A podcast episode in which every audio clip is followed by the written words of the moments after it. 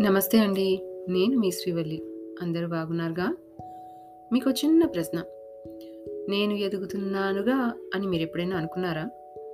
ఎప్పుడో చిన్నప్పుడు లేక కాంప్లాన్ యాడ్ చూసేటప్పుడు కాదండి. పెద్దయిన తర్వాత కూడా ఎప్పుడైనా అన్నారా? అనలేదా? అయితే ఇక మీదట అనండి. అనేందుకు వీలుగా పనులు చేయండి. ఎందుకు ఈ ఉపోద్ఘాతం అనుకుంటున్నారా? ఎందుకంటే ఇవాళ కథ దానికి సంబంధించింది కాబట్టి. ఇవాల్టి కథ పాల వ్యధ. ఈ కథలోని ముఖ్యాంశం వాట్సాప్‌లో ఒక మెసేజ్ నుంచి సేకరించబడింది. వాట్సాప్‌లో వచ్చింది మళ్ళీ ఎందుకు చెప్తున్నాను అనుకుంటున్నారా?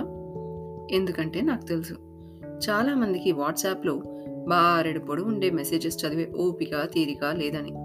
అందుకే ఆ మెసేజ్ ఇచ్చిన ఇన్‌స్పిరేషన్‌తో నా ఆలోచనలు కొన్ని మేళవించి ఇవాళ ఎపిసోడ్ మీకు అందిస్తున్నాను అయితే ఇక ఆలస్యం చేయకుండా కథలోకి వెళ్దామా? పాలు ఒకసారి ఇలా అడిగింది. ఈశ్వరా! నేను ఆవు నుంచి, బర్రె నుంచి వచ్చినప్పుడు శుద్ధంగా, పరిశుద్ధంగా ఉంటాను. అయితే ఈ పాపిష్టి మనిషి వాడి స్వప్రయోజనం కోసం నాలో పులుపు వేసి నా మనసును విరిచేస్తున్నాడు. నన్ను రక్షించు అని చెప్పి బాధపడింది.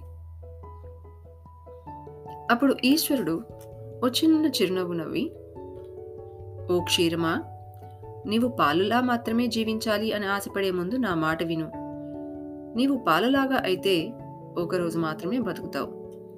పాలకు పెరుగు తోడు వేస్తే రెండు రోజులు బతుకుతావు. పెరుగును చిలికి చల్లని చేస్తే పుల్ల పుల్లగా ఇంకో రెండు రోజులు బతుకుతావు.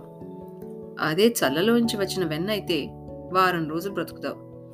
ఆ వెన్నను బాగా కాచి దాంట్లో రెండు తమలపాకులు వేసి నెయ్యి చేస్తే మంచి ఘుమఘుమలతో నెలల తరబడి బ్రతుకుతావు. ఆ నెయ్యితోనూ దీపం పెడితే నాకు అర్పణం అవుతావు ఇప్పుడు చెప్పు ఒకరోజు పాలులాగా ఉండి పాలలాగానే చస్తావా? లేక క్షణక్షణం, అనుక్షణం, రోజు రోజు పెరిగి రూపాంతరం చెంది నాకు అర్పణం అవుతావా అని ఈశ్వరుడు ప్రశ్నించాడు. దేవుని మాటకు పాలు మూగబోయింది. ఈశ్వరునికి దాసోహమైంది. తన మనసులో ఉన్న అంధకారానికి సిగ్గుపడి బయటకు వచ్చింది. ఈశ్వరుడు ముందు ప్రజ్వలించి దీపంలా నిలిచిపోయింది.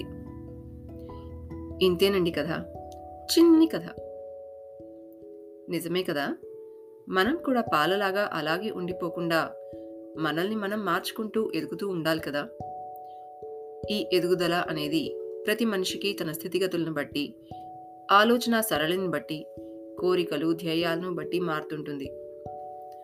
ఒక వ్యక్తికి ఎదుగుదల ఆర్థికంగా కావాలి అనిపించవచ్చు ఒక మనిషికి సామాజికంగా ఎదిగి పేరు ప్రతిష్టలు సంపాదించాలి అనిపించవచ్చు మరో మనిషికి ఇవన్నీ కాదు నేను ఆధ్యాత్మికంగా ఎదగాలి, ఆ నెయ్యితో చేసిన దీపంలాగా భగవంతునికి అర్పితం కావాలి అని అనిపించవచ్చు.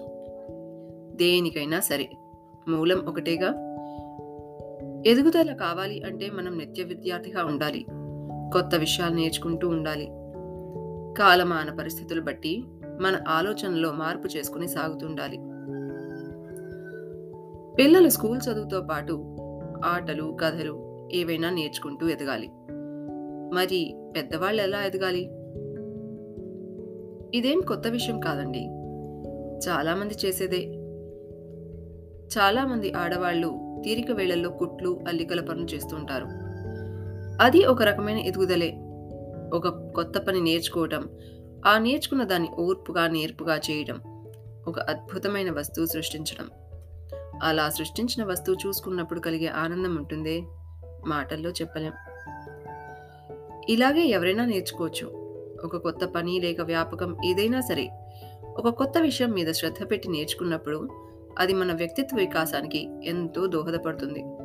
ఎందుకంటే నేర్చుకునేటప్పుడు ఏకాగ్రత కావాలి, ఓర్పు, పట్టుదల కూడా కావాలి. సరదాగా నేర్చుకునే పనులు అదే హాబీస్ లాంటివి మన మానసిక ఆనందానికి దోహదపడటమే కాక అవసరమైతే మనకి జీవనోపాధి లేదా మరింత ఆర్థిక వెసులుబాటు కలిగించవచ్చు. అదే వృత్తిపరంగా ఎదగాలి అనుకునే వాళ్ళు ఎప్పటికప్పుడు వాళ్ళ ఉద్యోగంలో, వ్యాపారంలో వారికి పనికి వచ్చే విషయాల్లో వాళ్ళను వారు మెరుగుపరుచుకోవచ్చు. ఇలా ఎదగటానికి ఈ రోజుల్లో చాలా సౌకర్యాలున్నాయి. Full time courses, part time courses, online courses ఇలా ఎన్నో ఉన్నాయి. ఇలా మన నైపుణ్యాలు లేక స్కిల్స్‌ని మనం మెరుగుపరుచుకోవటాన్ని అప్స్కిల్లింగ్ అంటారు. మొత్తానికి మనం తెలుసుకోవాల్సింది ఏంటంటే పాలలాగా టెంపరీ వాల్యూ కాకుండా నెయ్యిలాగా లాంగ్ టర్మ్ వాల్యూ ఏర్పరచుకోవాలి అంటే మనం మార్పుకి సిద్ధంగా ఉండాలి. కొత్త విషయాలు నేర్చుకోవాలి. లేదంటే పాలు పాడైపోయినట్టు మన బుర్ర కూడా పాడైపోతుంది. ప్రపంచమంతా ముందుకు పోతుంటే మనం అక్కడే చతికిల పడతాం నేను ఎందుకు పనికిరాను? నాకేం చేత కాదు అనే న్యూనతాభావాలు మొదలవుతాయి. అందుకే బుర్రకి మేత పెట్టి పదును పెట్టి మనం ఎదుగుదాం. ఏమంటారు? మీ అభిప్రాయాలు సూచనలు అనుభవాలు పంపాల్సిన ఈమెయిల్ ఐడి మై తెలుగు పలుగు ఎట్ జీమెయిల్ డాట్ కామ్ సరేనండి మరోసారి మరో విషయంతో కలుద్దాం. అప్పటి వరకు సెలవు. Bye.